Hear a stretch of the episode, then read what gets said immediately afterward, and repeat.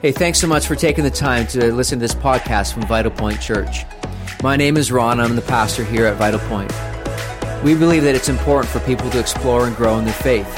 And my hope, my prayer is that this message that you're listening to will draw you closer to better understanding how you can live out your faith journey in the everyday life. Sit back and enjoy.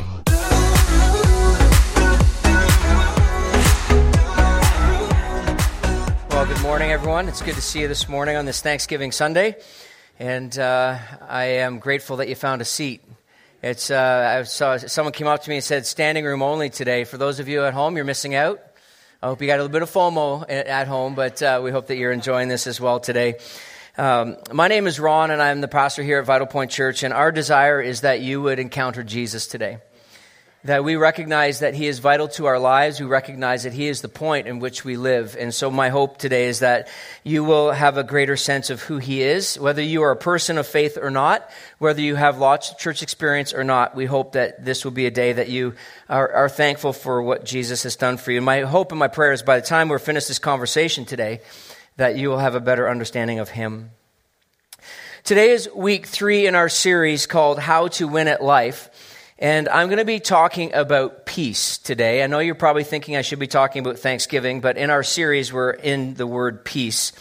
And at the end of the conversation today, end of the talk, we're actually going to go into communion as well. And so I, I will guide us into that moment. So if you're new to church and communion is a little bit uh, not familiar, it's okay. I will uh, guide us through that in just a few minutes. A number of years ago, I felt it was important that our two young boys, were to have a well rounded experience in life, and so I brought a guinea pig home. As a dad, I thought that I would become the dad of the year, knowing that I was providing our boys with a, a great experience with having a guinea pig. It was this furry little guinea pig that they decided to call Gunner. I have no idea to this day why they chose Gunner, but they loved this little guinea pig. He was furry, he was squishy. Our boys loved him. Our youngest son loved him in particular more than our oldest son. I would find him with a gunner in his hands, squeezing him, holding him. At times he'd put him in his shirt, making it look like he had a hairy chest, but it was, he's like seven, and that just ain't happening. So it's just this great little thing. The gunner, he had all the perks of life. Gunner had it made when it came to life. We provided him water. He did not have to search for it. We were able to provide it for him. We were able to give Gunner food. Each and every day, this little thing ate food. I, from my perspective, Gunner was spoiled. But yet, in the midst of all this, we also wanted to make sure that Gunner was well exercised. So, as you probably are aware, Gunner had a spinning wheel on the side of the cage. You know that wheel that spins around. Gunner would get in it and he would run and he would run and he'd make all kinds of noise in this wheel even in the middle of the night and be like, this thing is driving us crazy, but our kids are having an experience. And so we need this, this guinea pig. The wheel would spin and spin and spin and, it would, and Gunner would get his exercise, but in reality, Gunner would not make any movement. He would not get anywhere. He would just spin and spin and spin. As I think about Gunner and I think about the guinea pig wheel of life, I recognize that that's where some of us are right now. That some of us feel like we're on this spinning wheel of life and we're getting absolutely nowhere. You work hard. You go to work every single day. You bring a paycheck home at the end of the day. And for whatever reason, you're still living paycheck to paycheck. Your kids are great, but yet there's still the part of them that you're trying to correct. You're trying to discipline. You're trying to teach. You're trying to guide. And it doesn't seem like anything is happening. The same snot-nosed kid shows up every day and you're like, what is going on? I feel like I'm getting absolutely nowhere. You actually have a lot of friends gathered around you, but yet deep down inside of yourself, you feel so lonely and empty and disconnected. We're trying to live, uh, we're trying to win at life according to the standards of the world, but yet we find ourselves spinning and spinning. I think it even happens in a faith journey. For some of you who are aware of what a faith journey is and the navigation of a relationship with Jesus, you recognize this as well. That there are times that you pray, you read, you go to church, you worship, you may raise your hands in church on Sunday morning, you may watch from home, and you still feel like it's pointless. You feel like God is distant, you don't feel the closeness of God, and you think that there's something wrong with you. Many of us feel this way in life. We're on this wheel and we're getting absolutely nowhere. See, one of the things that we're trying to accomplish in our series, How to Win at Life, is to help us understand that sometimes we have a, a, misunderstanding as to what it means to win at life. Sometimes we are actually running towards a finish line and believing it's the right finish line when really it's not. Because we've allowed the world to speak into our lives as to what defines winning and losing. There's a section in the Bible in the New Testament called Galatians. It's a great New Testament book written by this guy named the Apostle Paul. In the Apostle Paul, in this letter, there's a, two little verses that he describes uh, what winning would look like when it comes to life and faith, and winning from God's perspective. It's called the fruit of the Spirit. It's a two verses that we've been using through the course of the series, and we're going to be using it for the next number of weeks as well. Our hope is, is that these verses will sink down deep into your life as you consider what winning is according to the kingdom of God. I want to read these verses for you. Galatians chapter 5, verse 22 and 23. It says, But the fruit of the Spirit is love, joy, peace, patience, kindness, goodness, faithfulness, gentleness, self control. And against such there is no law. And if you want to learn about patience, you can come back next week because we're going to talk about patience. But today we're going to look at peace. See, winning at life is not about gaining or accumulating, it's more about the quality of life in which we are developing. This is what I love about the Christian faith. I love the Christian faith from a perspective of understanding that we can have a relationship with God through the person of Jesus Christ. What I love even more about the Christian faith, and what I think stands above, all other world religions, is this idea that there is a power available to us that brings about the transformation, that brings about this idea of how to win at life. And it's not an energy force, it's not some sort of weird thing out there. It's actually the person of the Holy Spirit that dwells within us. There's this fancy little word in, in Christian circles and church world called sanctification. We don't, we preach about sanctification, we just don't often use the word in forefront like I am now. But it is the process of being made into Christ likeness. What is so beautiful about this process of winning at life according to God's standard and the development of, the, of what's called the fruit of the Spirit is that we partner with the work of the Holy Spirit through our disciplines, through our patterns, through our rhythms, as we surrender to the Spirit of God, bringing about the fruit of the Spirit. The fruit of the Spirit is the evidence that you are winning at life according to the standards of God. I want you to think about apples. I know, you're like, I didn't see that coming. Um, Friday, we went to Apple Land. And we went with our oldest son and his wife and uh, our two grandkids. And, uh, and some friends came as well. And full transparency, I didn't even like going to Apple Land when our kids were little. Now I'm going with my grandkids. And Tatum's yelling, Grampy, run up that big hill. I'm like, Are you serious? So I did what she wanted. I ran up this big hill. Got to the top and I could hardly breathe. But at Apple Land, I would not know that those are apple trees if it wasn't for the fruit. Honestly, I would not know. I, am not that aware of trees. And so thankfully, there was the fruit on the tree that gave me evidence that it was an apple tree. And the trees had apples lying all around them on the ground as well. See, the evidence that someone is winning at life and faith is the fruit of the Spirit, the pieces that are part of who we are. Something that I believe we need to hear today is this is God is more interested in your character development than he is in, in what you do for him. God is more interested in your character than even the giftings that He has in your life. Why? Because the fruit of the character of these things that are developed in us is the flow of the gifts, the talents, and the abilities that flow out of this. This is why actually the Apostle Paul starts with this first one love, is that everything flows out of love. Everything is permeated by this idea of love. David Campbell, one of our uh, resident uh, theologian teachers. He's on our teaching team. He spends most of his life traveling the world, but he's every once in a while with us. He says this People who are gifted without character are dangerous people. On the other hand, people who have character are bound to be gifted by God because they have become channels through which His grace flows easily. See, when I think about winning at life according to God's perspective, I understand that we run towards a different finish line a different finish line than what the world tells us to run towards.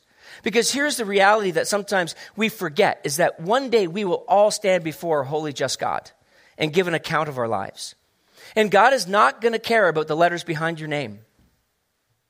He's not going to care about your position in your company. He's not going to care about what you have, quote unquote, done for Him because He won't be impressed.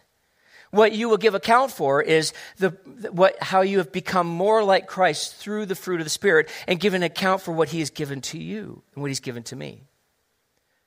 See, sometimes we just lose track of this idea of what is to come. We so live in the now that we forget that one day we all, every single one of us, are going to stand before a holy, just God and give an account for our lives.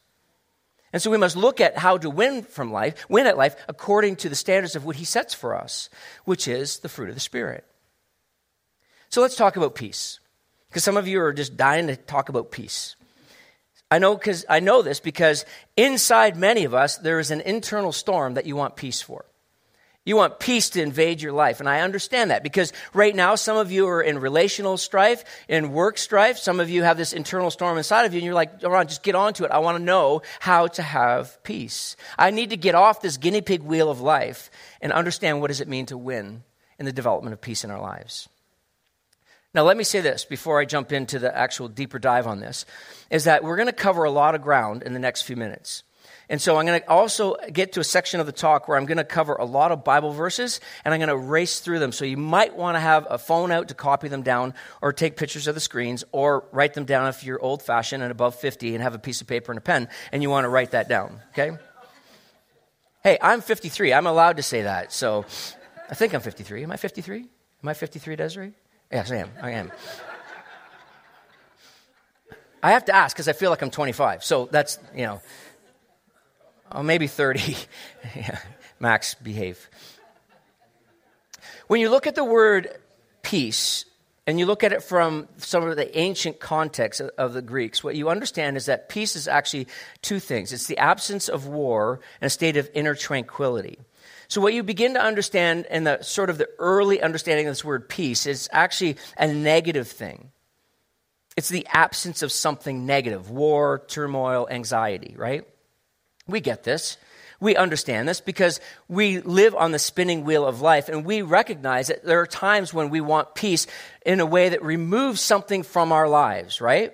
So, students that are in the room, like sometimes your parents drive you crazy, right? Because they want to have a meal around the table and you just want to be in your room, right? And so you're like, man, if I could just have them removed from my life, I'd have peace, right? Some of you students are feeling that. I get it, right? Or your boss is nasty, or your manager doesn't know how to manage well, your spouse is always at you, and the creditors are always calling.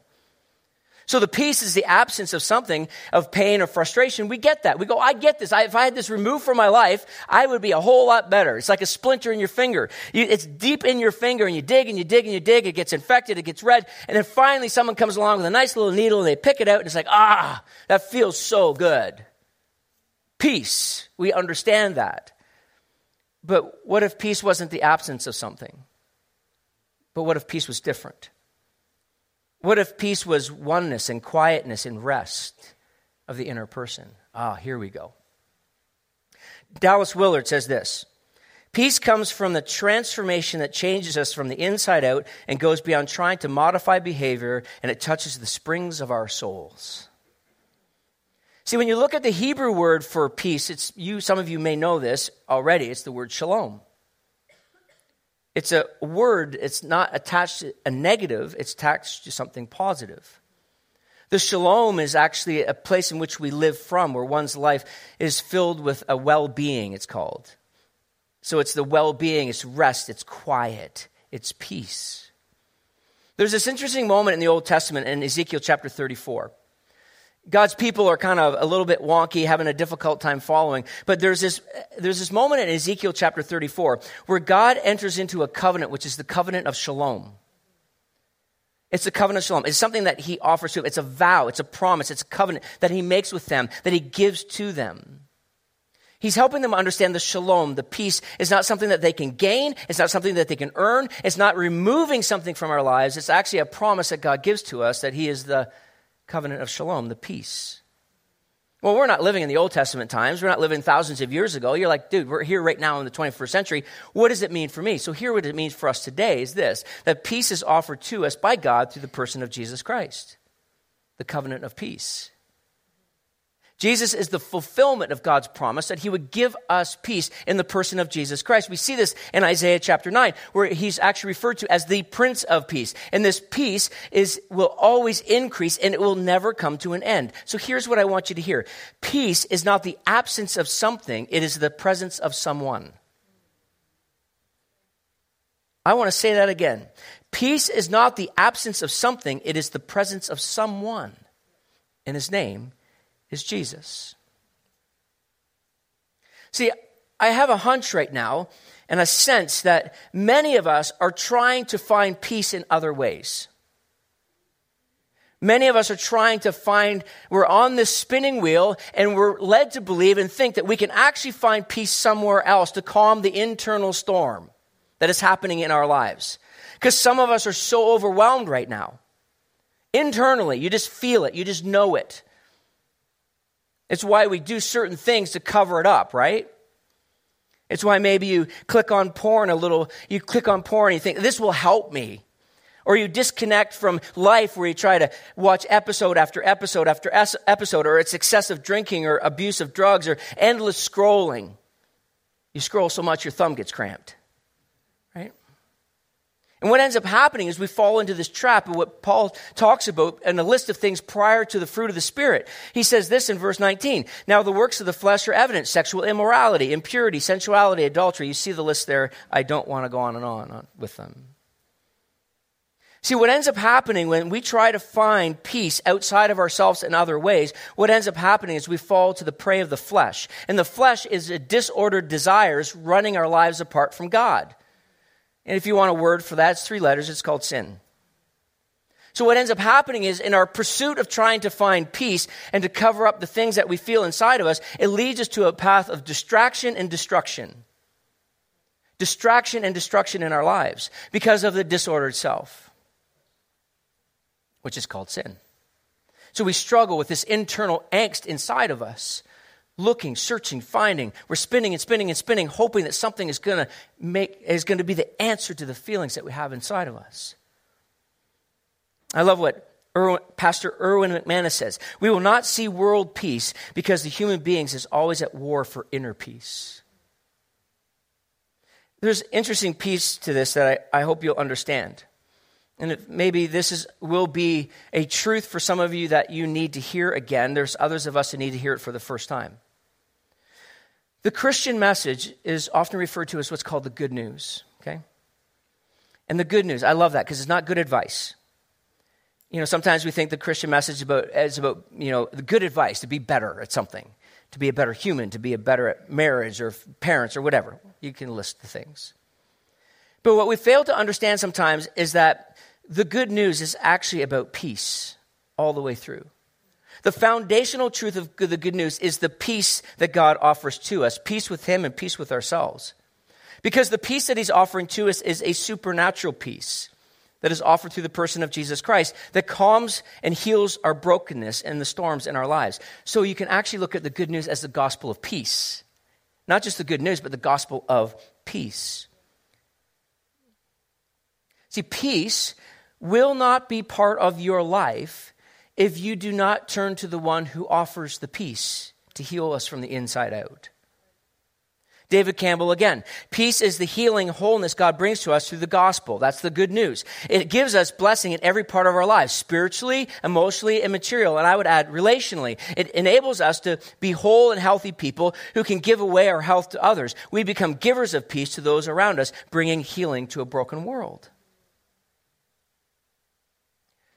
Again, I want to go back to this. I'm going to keep hammering this for us because I believe that so many of us are trying to cover up the in, internal angst that we feel, the turmoil and the anger, the resentment and the bitterness.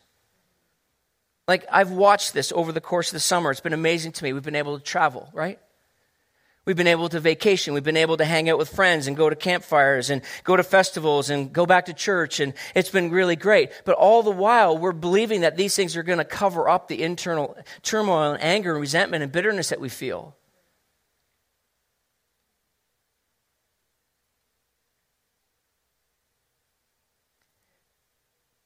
I feel it. It comes out in my life sometimes when I realize that I've switched into more of the flesh in my life where Desiree will say to me at times, You're using the word people are driving you crazy more often. Right? Or I'm frustrated. And she speaks into my life and she kind of points it out. And it's interesting. I was, um, this is total add on. Um, I w- I've been watching um, All or Nothing, the documentary on Tottenham Hotspurs, and I like soccer, so I was watching this. And it was recorded uh, 2019, 2000, uh, uh 2019, 2020. And it was interesting to me because they were heading into March 2020.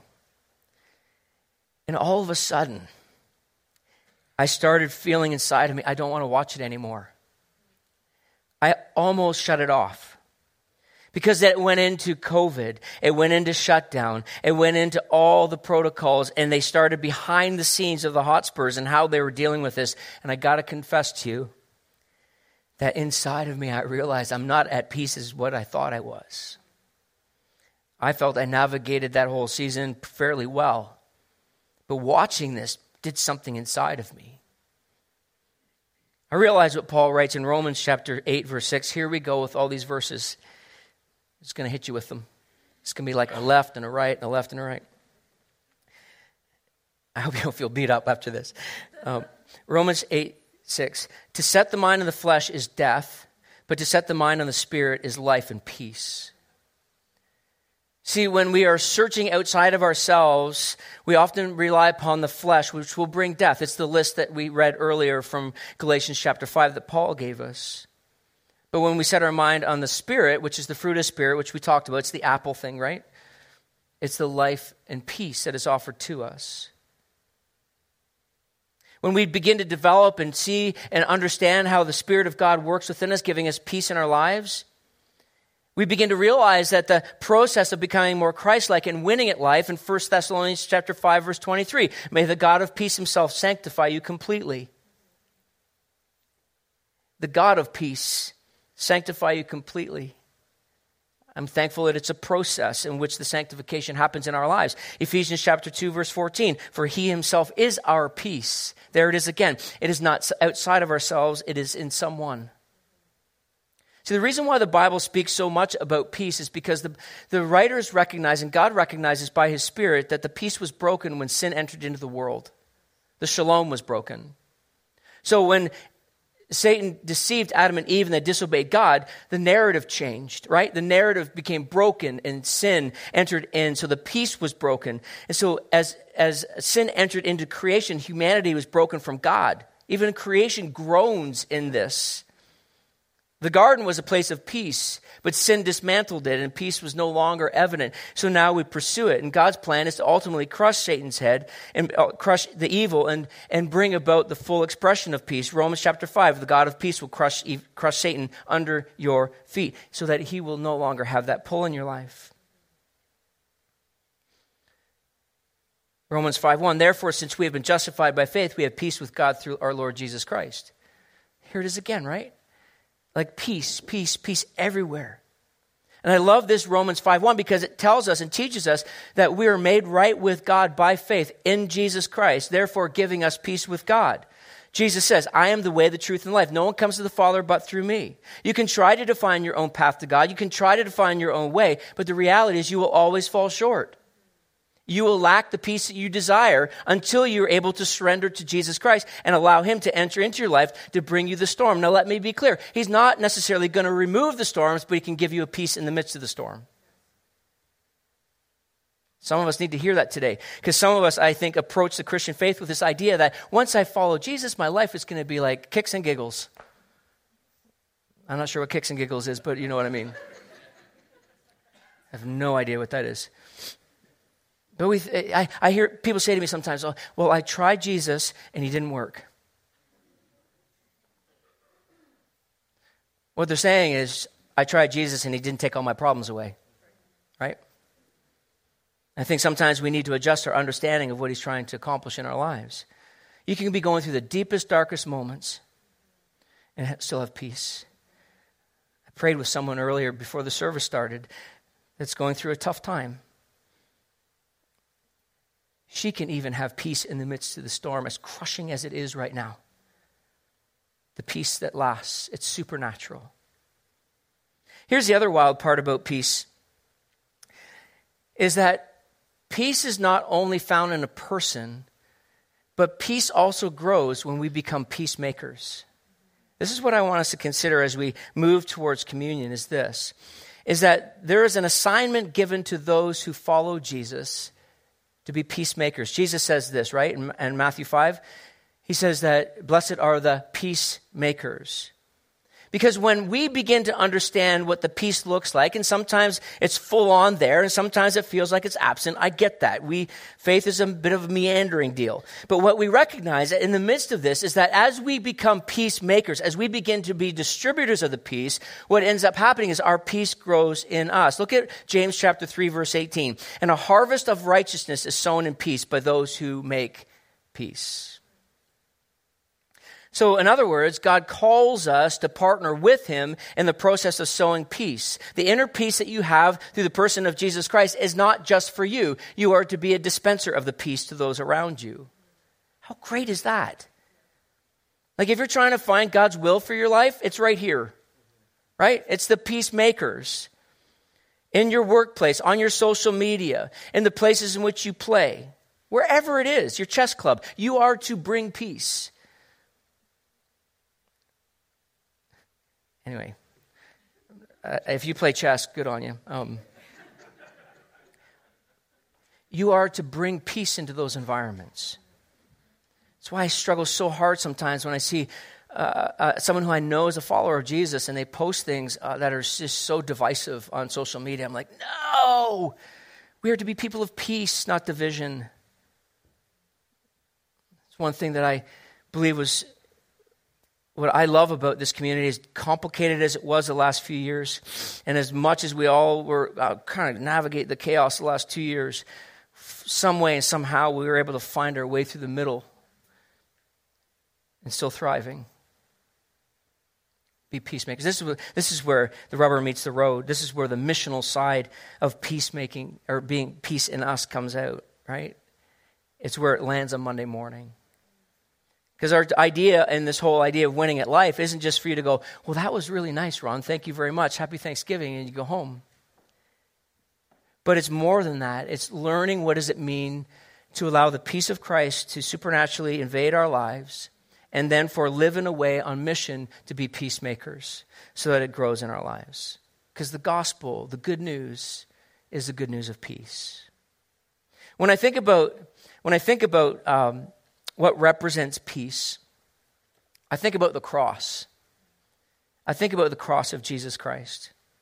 We're going to make a transition right now into communion at home. You might want to grab some bread and some juice. We're going to make a transition to the cross because when I think about the cross, I see the work of Jesus Christ is the work of peace. Peace with God and peace within ourselves. That his life, death, and resurrection is about peace that he's offering to us. There is no greater example. I cannot give you the greatest illustration. I cannot come up with any other illustrations than what you're about to do to see peace at work. We've got this little wafer. Don't open it yet. I hear some of you doing that. It's like, just wait. reason why is because I love hearing it all open at the same time. So it's selfish. God's working on the selfish part of me. Um, but what we're about to do is take this wafer and take this juice, and it represents the body and blood of Jesus Christ. What I, I love about this is that communion is often referred to as coming to the communion table. Now, we don't do that in our context right here. We have our own individual little pieces, the, the wafer and the juice. But the communion table, figuratively speaking, represents peace, doesn't it? Yes, it represents grace and it represents forgiveness, forgiveness, it represents judgment, it represents all these beautiful pieces of the good news of Jesus Christ. But it also is a table that tells us that we're part of a different story than what the world is telling. That the story that we're invited into is a story called the good news, the gospel of peace, and God desires to be part of that story. He's saying, when you come to this moment, when you come to the table, when you come to the communion table, it means that you don't have to be on the guinea pig wheel of life anymore. Is that you can get off of it and that you can trust in Jesus Christ. So, as we enter into this moment of the greatest representation of peace, I want us to open up the wafer. Open that, that top part, please. Just, just that top layer.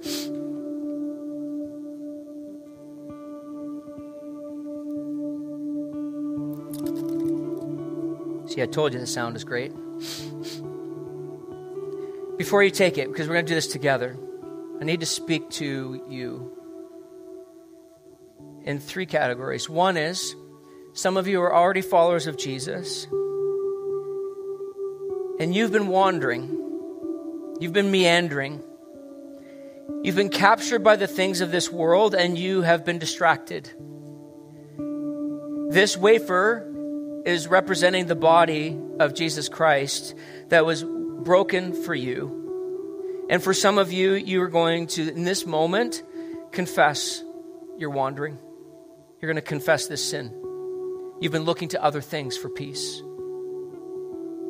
Others of you, maybe this is like just dead on. You're like, you're in the pocket right now. And this is just a sweet, beautiful moment where you get to rejoice and be thankful for what Jesus did for you. Others of you, maybe you've not yet taken this step, okay? We have people at all different stages of faith in our church. Some, who, some of you may not even believe there is a God. Some of you may not even believe that Jesus is the Son of God and that He is truly the way back to the Father. And so, my encouragement to you is this twofold. One, this could be your moment of faith. This could be the moment where you participate for the very first time by faith. You internalize this truth. You allow it to cross your lips and go deep within you because this is the first time you're responding. And it's by faith. You're going to receive this. So, as we enter into this moment, I want you to imagine Jesus sitting with his disciples and breaking bread. And he's with his disciples and he breaks the bread and he, and he says, Do this in remembrance of me. He set it all up because he knew that we would forget, he knew that we would struggle, he knew that we would meander, he knew that we would become self reliant, but yet this brings us back to center again. Jesus took the bread and he broke it and he gave it to them and he prayed. So I'm just going to give thanks for this. Let's give thanks. Father, we thank you so much for this beautiful truth of the broken body of Jesus Christ. Our sin, our punishment was placed upon his body so that we can be free. So, God, we thank you for this. This beautiful thing that the church has done for 2,000 years. That we're part of a collectiveness of forefathers and and mothers and those who have gone before us that have participated in this. And it's not just this single moment, but it's 2,000 years right to now. And so I want to encourage you in this moment to participate if you're able to. And if you're not at that stage, don't do this. Just watch and observe. So let's partake together the wafer that represents the body of Jesus Christ.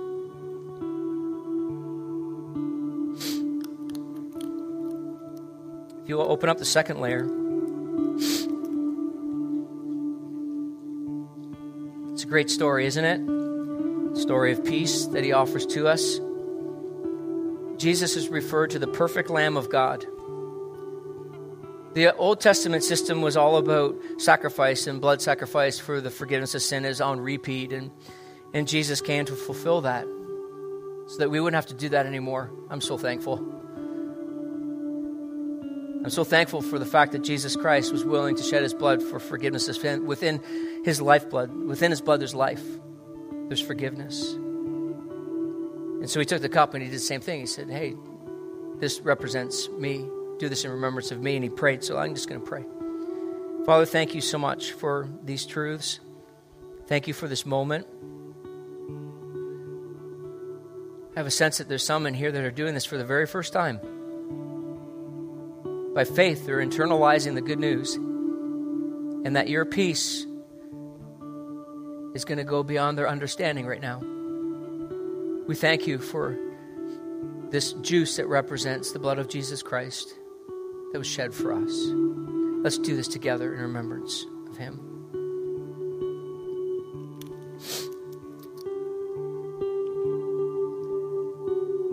For some of you, this was a reminder. For some of you, this was your first step of faith.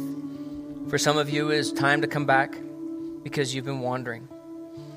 The internalization of the good news of Jesus Christ is part of a story that's bigger than ourselves. And we recognize that Jesus paid it all on that old rugged cross.